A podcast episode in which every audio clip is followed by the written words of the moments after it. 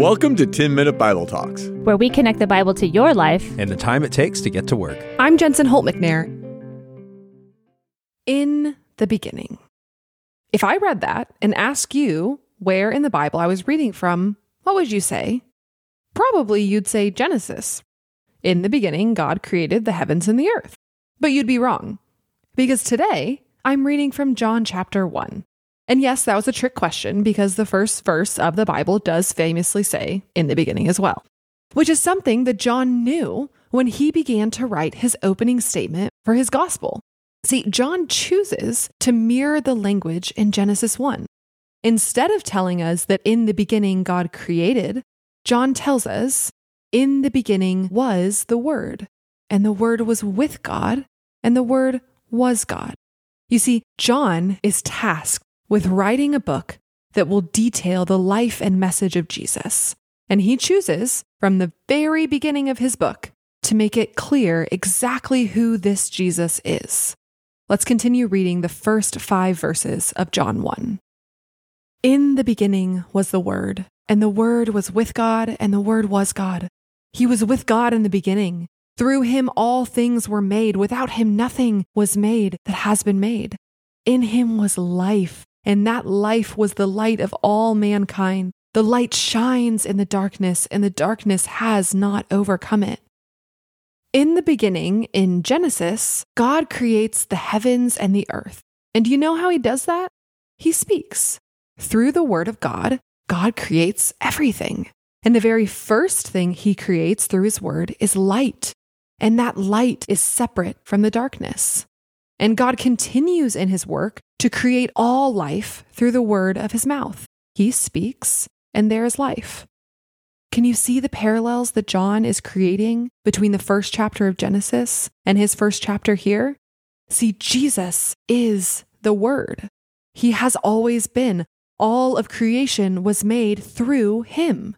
And through Jesus, all things have been given life. John is making it clear by calling back to Genesis that Jesus has been around since the very beginning. He is God. And now John is claiming that the same God who made the entire universe, who has been around since the very beginning, is doing something new, something just as big, just as important as the something he did in Genesis 1. Verse 9 The true light that gives light to everyone was coming into the world. He was in the world, and though the world was made through him, the world did not recognize him.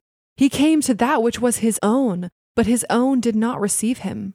Yet to all who did receive him, to those who believed in his name, he gave the right to become children of God. Children born not of natural descent, nor of human decision or a husband's will, but born of God. The Word became flesh and made his dwelling among us. We have seen his glory, the glory of the one and only Son, who came from the Father full of grace and truth. John testified concerning him. He cried out, saying, This is the one I spoke about when I said, He who comes after me has surpassed me, because he was before me. Out of his fullness, we have all received grace in place of grace already given.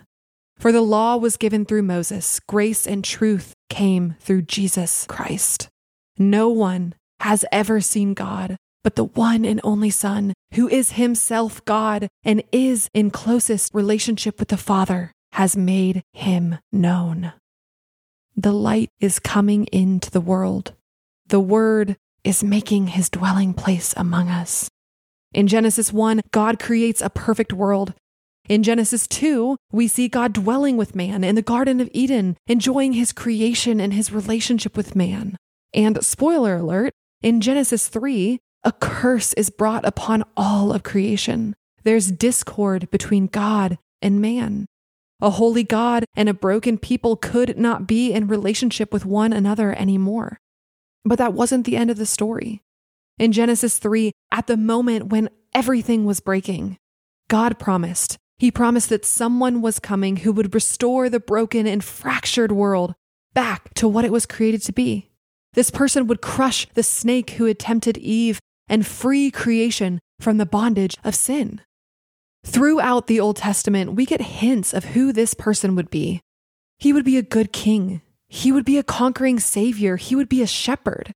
he would be the Son of God. And until the promised Messiah would come, we see clearly a God who is working to be near his people. He calls Abraham. He promises to make his descendants into a great nation. He saves them from slavery. He dwells with them through the tabernacle and eventually in the temple. He gives them the law and the sacrificial system so that they can be made right before God.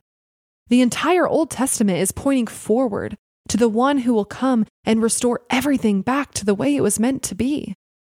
The one who would save God's people, the one who would be the perfect king, the one who would fulfill the covenant with God that his people failed to uphold again and again. And then, finally, John gets to tell the world that this long awaited Messiah has come. But he isn't merely a man, he's the one who has been from the very beginning. The world was made through him. He is God. Where humanity failed to restore their relationship with God, God stepped in and became a man, fully God, fully human, and did what Adam, what the kings of Israel, what the nations of Israel could not do. He lived a sinless life. He was rejected by his very creation. He became the sacrificial lamb, and he, through his resurrection, redeemed all of creation. In Genesis 3, a rift was formed. God could not be in perfect right relationship with humanity because of its brokenness. And in the person of Jesus, God and humanity are brought back together again.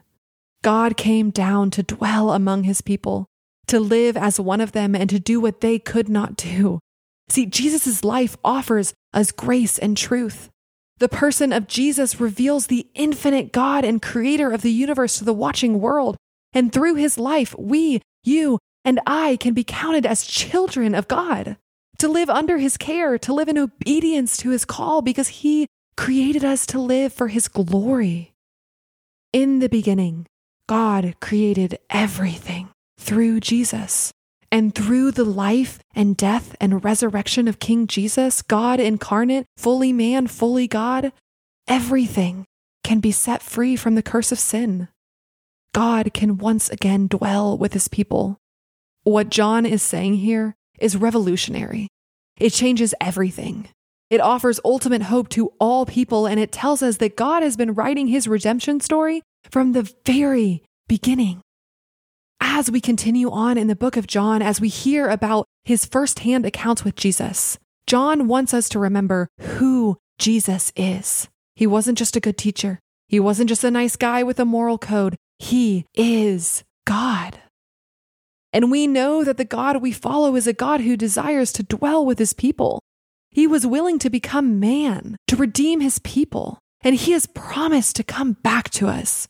He has promised to usher in a kingdom of love justice, and mercy, to break the chains of sin once and for all, and to free the earth from the burden of the curse.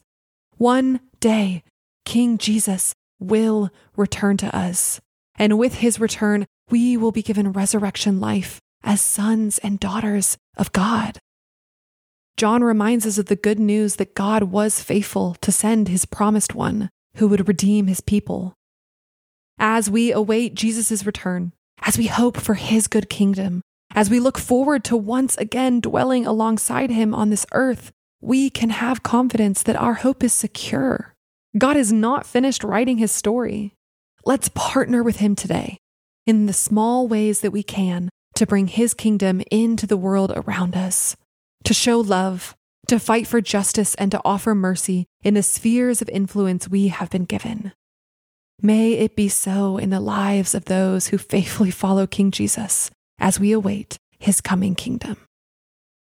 10 Minute Bible Talks is a crowd funded project. If you've been positively impacted at all by what you've experienced here and want others to experience the same, would you consider joining the 10 Minute Bible Talks team? Whatever you can give, we would love to have you partner with us in this ministry. All gifts are tax deductible. Just click the link in our show notes to give now.